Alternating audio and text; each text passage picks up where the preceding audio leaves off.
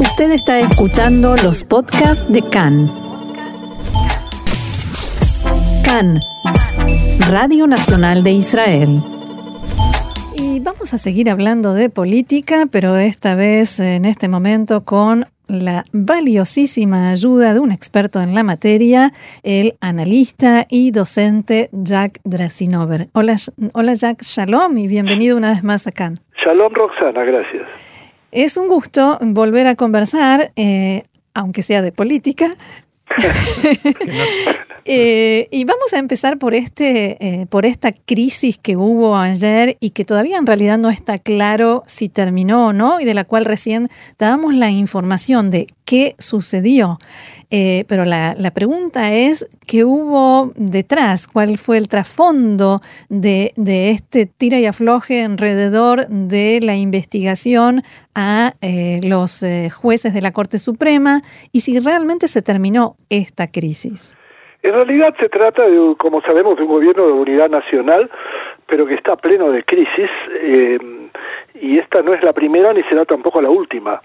eh, se trata de una doble jugada. Por un lado, la del grupo Yemina, eh, a la derecha de Netanyahu, que definitivamente tiene una cuenta vieja con él, ya que se quedó en la oposición, y ve su eh, su función en la oposición de, como reforzándose. Vale decir, en este momento Yemina eh, dobla su, eh, según las encuestas, doblaría eh, su representación parlamentaria y pudiera tener 11. Eh, lo que quisieron hacer es simplemente presentar una moción eh, que plantea una comisión parlamentaria que investigue a los jueces de la Corte Suprema que tengan aparentemente conflicto de intereses. Uh -huh. Algunos jueces los han tenido con compañías de seguro, empresas, y eh, algunos lo declararon y otros simplemente no, los que le permitiría eh, juzgar eh, o tomar parte en juicio eh, de estas compañías. Ahora, eh, el Likud tuvo aquí una doble jugada, eh, eventualmente Netanyahu. Por un lado, tenía intención de poner a Cajolabán en un aprieto, en el sentido de decir, me parece algo importante, y lo venimos diciendo hace mucho tiempo, y hacer una investigación eh, por los jueces, pero no tenía el Likud la menor intención de que eh, la aprobación de esta comisión la tenga Yemina, anotándose un triunfo. Mm. Y de manera que, por un lado, presionó para que se apruebe, inclusive presionó a los grupos parlamentarios que están en colisión con el Likud, especialmente los Haridim, los religiosos. Pero el Likud no se presentó en el momento de la votación de manera que quedó como algo eh, eh, eh, que no se aprobó, por el contrario, eh, fue rechazado, pero eh, cada uno de los ministros, especialmente del ICU, tenía una serie de pretextos eh, de argumentar por qué no estuvieron aquí. Eh, no, esto no se acabó. primero porque en el arma del Cajolabán existen municiones para de alguna manera generar una venganza, entre comillas. El primero es intentar, lo que pudiera ser, formar una comisión investigadora del caso de los submarinos, uh -huh. que desde el 2009 al 2017 eh, involucró una serie de personajes y no queda claro eh, todavía si de alguna manera pudiera eh, también eh, llegar a las, eh, a las a lo que se vendría a decir a la persona de Netanyahu. Ah, y esta mañana Cajolabán decidió no presentar el proyecto de investigación para no convertir eso en una posición eh, de ataque eh, personal a Netanyahu, pero no implica que no lo dejó en el aire, es decir, eh, la amenaza está planteada. Tiene otro, otras municiones el, el.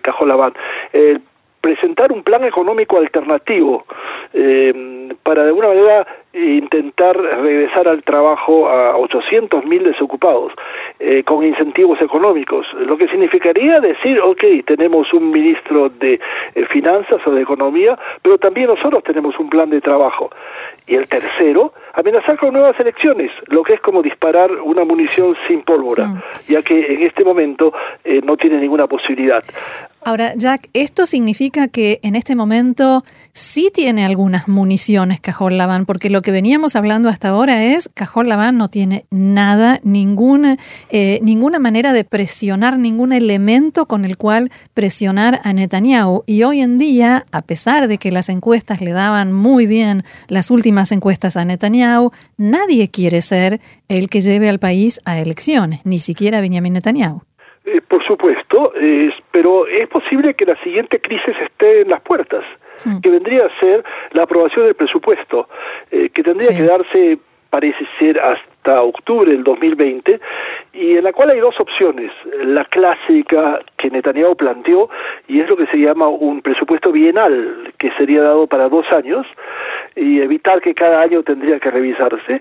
Eh, Netanyahu abandonó inmediatamente esta perspectiva y por lo menos quiere, eh, por lo que parece ser, quiere que haya una aprobación anual, lo que significa que eventualmente se aprobaría el presupuesto para un año y quedaría la posibilidad de un segundo presupuesto después, para el segundo año, eh, y donde la amenaza de las elecciones, si es que no se aprueba, estaría planteado. Es cierto que Netanyahu no tiene eh, un interés inmediato en elecciones, pero es un arma que la tiene de amenaza Cajolabán, eh, con todo eh, la situación en la que Cajolabán pudiera tener alguna munición, como decimos, eh, su situación interna es realmente catastrófica, es decir, cada semana las encuestas eh, le eh, plantean una pérdida de, parlamentarios y entonces eh, el manejo de la economía eh, por parte de Netanyahu que hace todo el esfuerzo para plantear que él no es el culpable, mm. sino sí, ahora son los burócratas. Los burócratas y eventualmente recordando a Cajolabán que ellos también son están en el barco y no están fuera de eso. Ahora, a Netanyahu le preocupa dos cosas. Primero, que en una futura elección Yemina pudiera reforzarse y pasar a más de 11 bancas eh, de las 5 que tiene hoy, eh, según la encuesta eh, de este momento. Y la otra, más interesante, es lo que se llama una una alternativa, lo que se llama la alternativa de los Schulmanim. un partido, en realidad es una coalición que tomó el nombre de un personaje interesante en Givatayim en los años 50, Shmuel Schulman, que tenía la costumbre interesante de comer en restaurantes sin pagar. Y entonces, cuando se preguntaba a muchas personas quién paga la cuenta, decía Schulman, la paga. Mm. En este caso, independientes se empiezan a organizar y dicen a nosotros nadie nos está pagando nada. Entonces, ¿por qué no nos podemos presentar en una elección que pudiera aglutinar también a personas de izquierda y de derecha, cuyo única, eh, único interés sería reactivar la economía y plantear una especie de economía que permita de alguna manera que los independientes también reciban algún tipo de pago o de eh, refuerzo. yo quiero recordarte que eh, la fuerza laboral en Israel incluye 11% de independientes, más o menos 430 mil personas. A propósito, entre paréntesis, 38% son mujeres. Y creo que este es el principal peligro de Netanyahu, más aún que lo que pudiera pasar en Cajolabán eh, o, o, en otros, o en la derecha extrema. y es la posibilidad que dentro del grupo de electorado de Likud pudiera plantearse lo que se llama la opción de los Schulmanim, que eh, definitivamente lo hace pensar dos veces, pero eh, nadie puede pensar o nadie puede estar seguro cómo se va a desarrollar el elemento político. En Cajolabán hay una situación muy compleja.